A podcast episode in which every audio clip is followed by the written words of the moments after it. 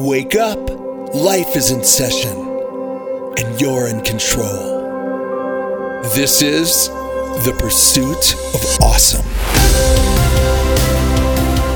The podcast that gives you the jolt you'll need to seize the day, to live a life you're proud of. And here's your host, Charlie Harary. Hey everybody, welcome back to the show. Happy Thursday. Just wanted to sort of conclude these points that we've been making the whole week. The idea of desire, the idea of our eyes and the diet, the CEO who just didn't want or, or, or who wanted more positivity to see and to bring in in order because that'll help him. And then the the story of my friend and the different things that you watch. But let's sort of like close it out a little bit now. Since mimetic desire is a force, let's use it for our advantage. Let's use it for our advantage. Right? We know that we're wired to want to be like the things around us. We know we're wired to take in images that are before us, process them, and then live with them. That's sort of the facts we get. So, what do we do? So, you know how, like, when people start dieting, sometimes they'll go to a nutritionist and they'll say, "You know what you do? Eh, don't don't change yet. I know it's hard. Don't change. You know what I want you to do? I want you to keep a log. I want you to start to be aware of how much you eat. Don't don't stop eating. Just log it. Nah, I can't. Nah, nah, nah. Just try. You're like, what's the, what's the point? Like, just try. You log it, and you're like, all right, you know, two fifteen candy bar. And you're like, why did I do that for today? Because I was bored. At the end of the day, you look at your log and you go, holy cow, I ate a lot. I wonder why I can't lose weight. I keep on picking. And just the, just the recognition of what I see, of what I eat, just the recognition of what I eat allows me to realize that I'm putting a lot of negative calories into my system. As they say, empty calories. I think that's nutrition speak, which is accurate. And then they'll look at you and go, "Listen, you're eating this, just eat that. Right? You're hungry for for you, you're munching on this, eat bran flakes. You're munching, you you you love this, have that. And then they, this is how they do it. It's brilliant. They get you to keep your doing and make healthier, more meaningful calories. And then at some point they go, wait, do you really need to eat 17 things by by noon? You can't really, really, you don't need that. You're not an Olympic athlete. Like you just sit at your desk. Like you don't really need to consume 3,000 carbs by lunch. All right, you want to take it down a drop? This, that.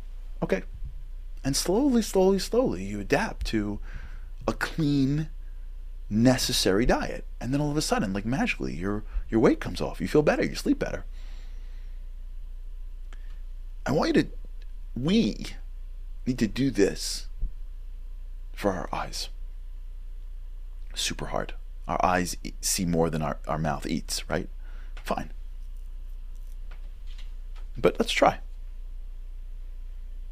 Forget like walking down the street and seeing things. I'm talking about like where what we watch, what we choose to do with our free time, what we choose to put our heads in. Who do we associate with?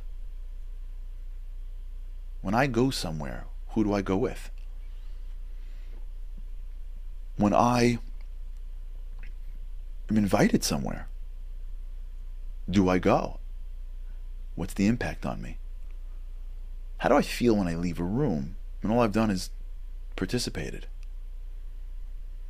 Right? Mimetic desire is so powerful that it almost demands that we take a look at who do we associate with?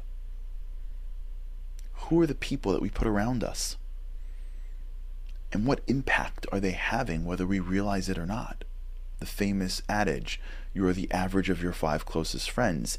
We're starting to see the science behind this, whether that's five or who cares. The point is that the people that I associate with create a desire that I can't stop. So if I'm constantly associating with these people, that's why I always feel this way. Now we tell this to our kids, but we don't tell this to ourselves. Who do I spend time with? Where do I go when I have free time? Where what do I see when I need to read or watch something? What do I turn on? Do I spend time in wisdom? Or to spend time in entertainment? Nothing wrong with some entertainment, but it's an empty calorie. So when you see all the empty calories, you go, did I need that much time in entertainment? Like, okay, I needed to like chill, but like, did I need to chill that much? It's a lot of empty calories that my eyes took in. Could I have put something in that rank?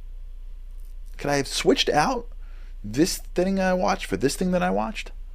This thing that I read while flipping through four million things on the train versus this thing that I read, which actually was a book or actually was something of meaning? where do I spend my who, who do I that group that person that I always wanted to get close to can I get close to them? Can I go to a class? Can I hang out with the right people? Can I get involved in something? One of the most transformative moments of my life was when after college when I was really uninspired.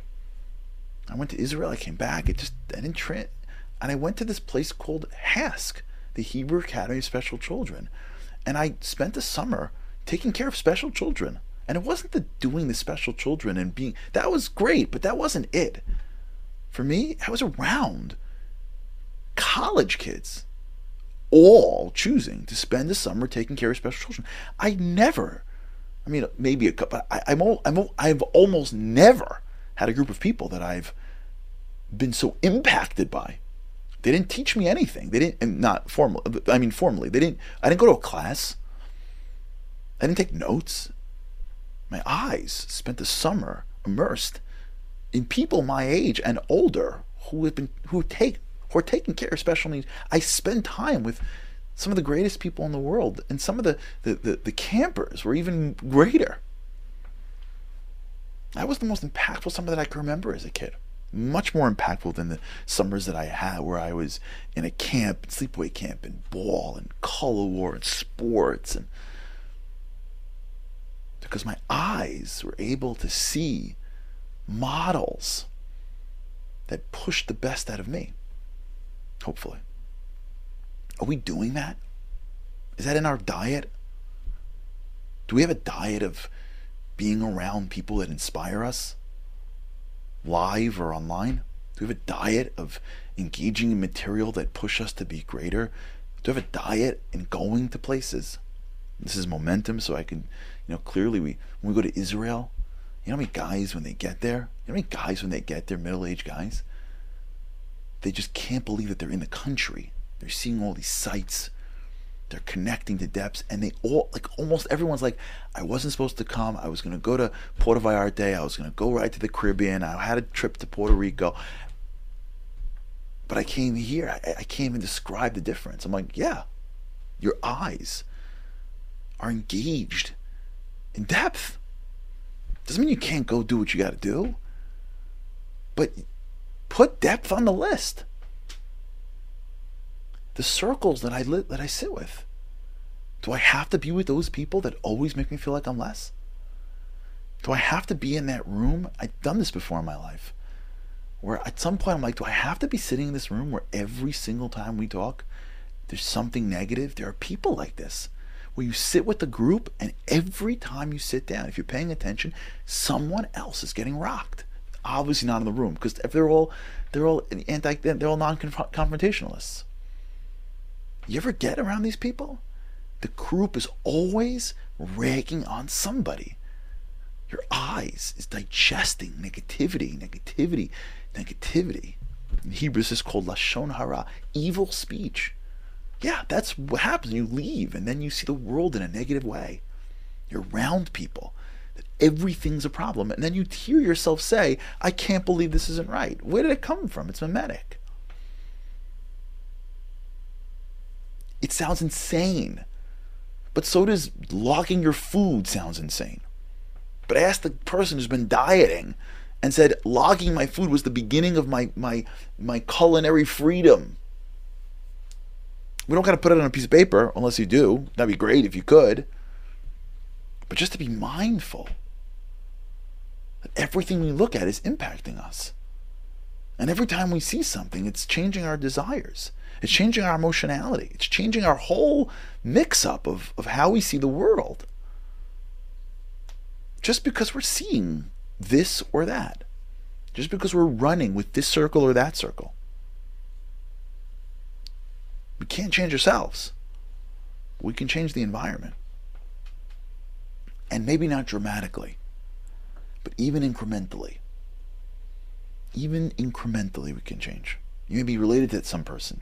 So even if you figure out a way to not be as impacted, you may be in school with a person. Even if you could figure out a way to create some more friends, maybe live next to a person, even if you can figure out a way to get involved to meet new people to in your free time read things that inspire watch things that inspire get involved in things that bring light. We think we're doing it for them we're doing it for us. Because our eyes are sending in so much positivity that's creating all these new desires for growth and for giving and for greatness that feel natural to us but they're not natural obviously they're God given, but they're, they're, they're, you you you put them in your eyes, and your eyes send them to your to your emotions, and your emotions have this thing called manic desire, and then it spits it out into how you feel and what you want. We focus on what we see. Now we're using those desires to drive us to want the things that we're supposed to want. All right, we'll talk about this with God's help. All right, everybody, have a great weekend. With God's help, can't wait to see you next week. Have a great weekend.